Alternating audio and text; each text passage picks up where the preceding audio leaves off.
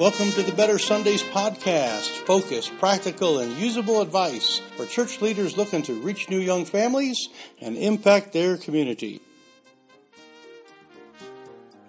Well, hello, hello, hello. Mike Combs here at the Better Sunday podcast and uh, giving you a big greeting from Wyoming. We're out here in a beautiful springtime. We actually have still some snow on the ground. Uh, drove by it just a little bit ago, but uh, we got green grass and trees are budding and things are going well and excited to uh, have uh, summer upon us here. We kind of go uh, straight from winter to summer where we live. So, anyway, welcome to the Better Sundays podcast and uh, uh, the voice of the ReachKeep.com empire. Uh, we sure appreciate everyone that's been hitting our uh, our uh, YouTube channel here lately. We've got a lot of activity there. just dozens and dozens and dozens of new folks showing up, and we appreciate those of you who have subscribed and and joining with us. That is great. Uh, and thank you for the comments that you leave here and there. Uh, also, just want to say thanks to my Academy buddies, uh, so many of them, guys and gals from around the country and overseas that we get to spend extra time with. And uh, God bless you uh, as you, uh, you know, endeavor to reach your communities for the Lord Jesus Christ. So, all right, we are talking about young family things. In order to reach young families, sometimes you need to do young family things. Now, last week we talked about a bunch of different activities that you could do uh, during the summer VBS camps, barbecues, some ideas like that that are just very simple to do and very easy to run, and uh, gave you some uh, tips on how to do that. Uh, those are some special things. You do that as an event. They would be once in the summer, twice in the summer, you know, a few things along that line. What I want to talk about today are some things that will help you do young family things every single Sunday of the year and actually every single service you can incorporate some of these. Now, we don't do all of these every single service, but we do a lot of them uh, consistently. And these are some great ideas that will help you create kind of a youth type of flair in your church because people will see children, kids, you know, high school kids, middle school kids, even elementary age kids doing things. Now, let me just kind of give a, a precursor here, whatever thought. Lots of times when we have people speaking and, you know, special services and we'll ask teenagers to give uh, testimonies or preach or do something like that, that's a great thing and I am for that. But I am talking about getting kids that are like five, six, and seven years old involved in your church.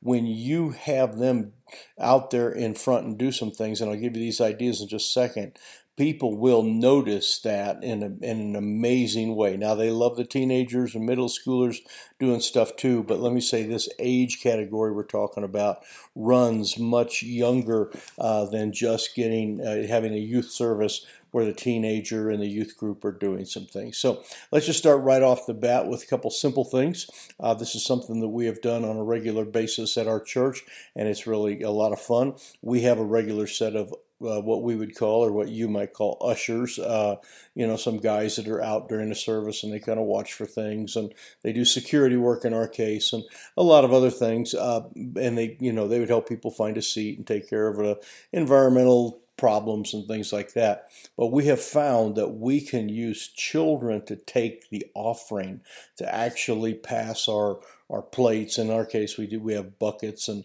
uh, so if you do any kind of offering, uh, you can do that. Now, there's several ways to do this. One is you can pick some right out of the crowd. We've done that, uh, but I oftentimes will have our uh, MODs, we call them our security guys. They will go over to the junior church area and they will pick out a couple of kids and say, "Hey, we need you in the in the main service," and they'll come over and they pick the teachers know that that's going to happen so you know make sure you're behaving make sure you're doing stuff because you might get to go over and help in the big service and then they come forward and we pray over the offering and we would hand them these uh, we have buckets with a big handle so they can't drop them and they actually kind of go up and down the rows and do that and then of course uh, they bring them back up to the front and i thank them for their service. And there's times when the kids have done it and it's very little kid or whatever and the pa- parents and moms and dads are just i mean sometimes parents are taking pictures of their kids uh, you know taking the offering and when it's done said hey let's give those uh, future leaders of our country let's give them a hand you know we'll give them a round of applause so kind of a neat thing. Uh, so it's a fun thing to do. You can do that on any given Sunday. Uh, another thing that we have used and is tremendously helpful is we have picked middle school kids and even some younger kids to help us do greeting at our front door on Sunday morning. So they would open the door for the adults and let them in. And they would be under very strict supervision of an adult um, who's a greeter there that knows exactly what to do. But he would say, okay, here comes some.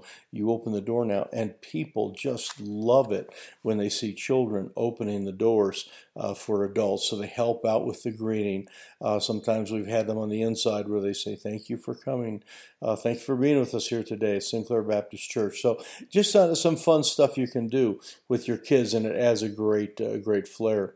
Now, in the actual service that you have, your church service, uh, you can have children uh, or kids give testimonies. Uh, this is often works a little bit better with middle school and high school, where they've done a little bit of public, uh, you know, speaking type of thing but you have them give a testimony, or perhaps there's a verse that everyone's been memorizing, and you can have them uh, memorize a verse. They could do it together, they could do it as a couple.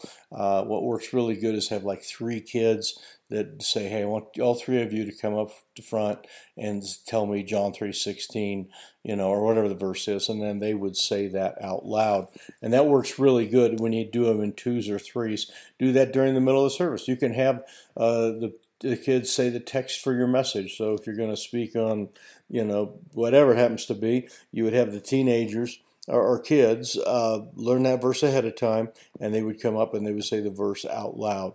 They could actually read it as well. If that works quite quite well, but it just gets people involved and it gets these kids up in front. And when you do that, you are doing a young family thing. You're starting to to get that uh, that flair in there that we want.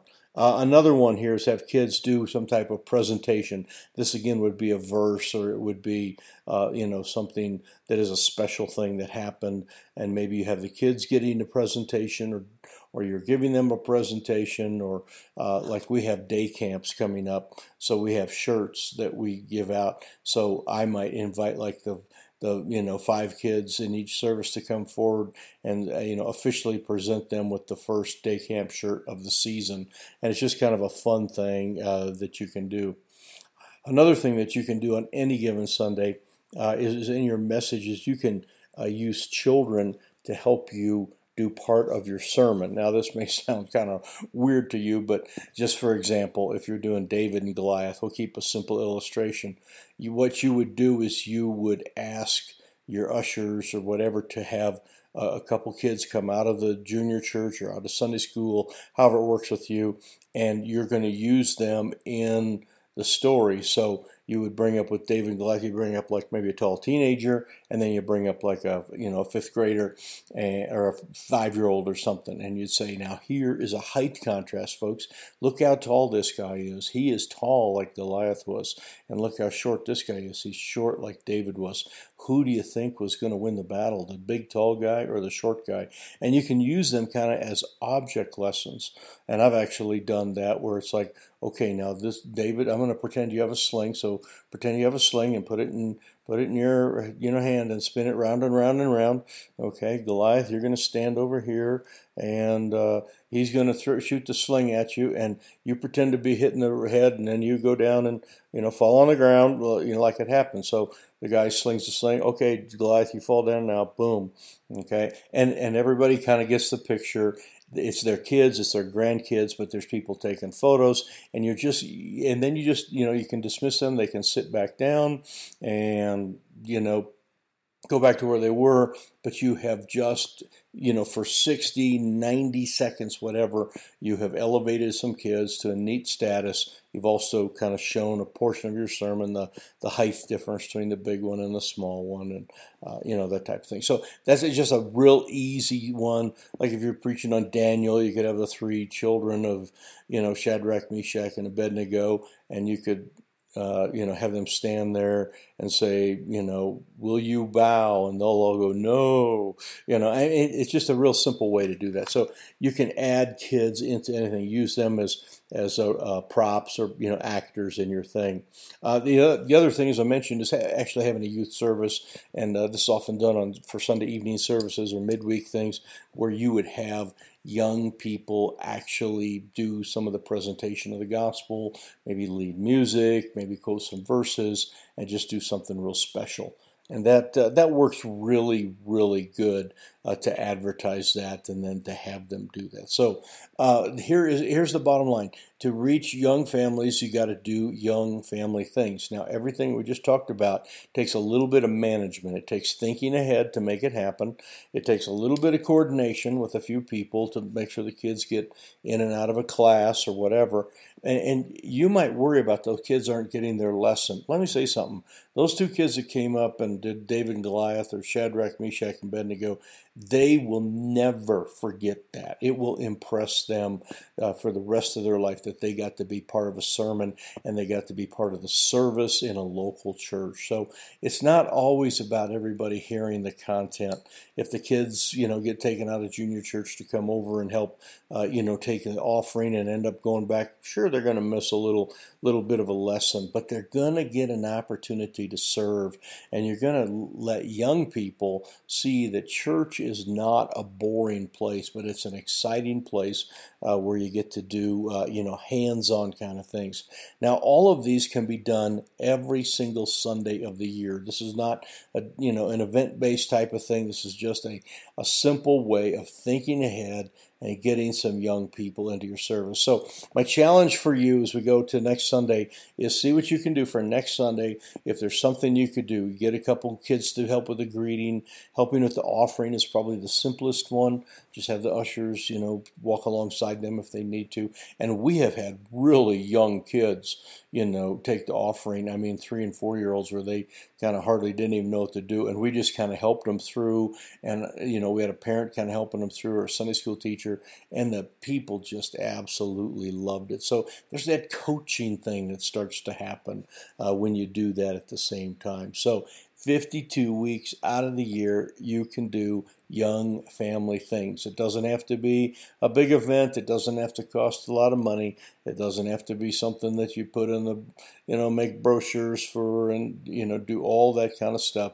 You just can implement stuff into your into your kids, uh, into your service programs, implement children into your program. So uh, make sure you jump back on with us next week.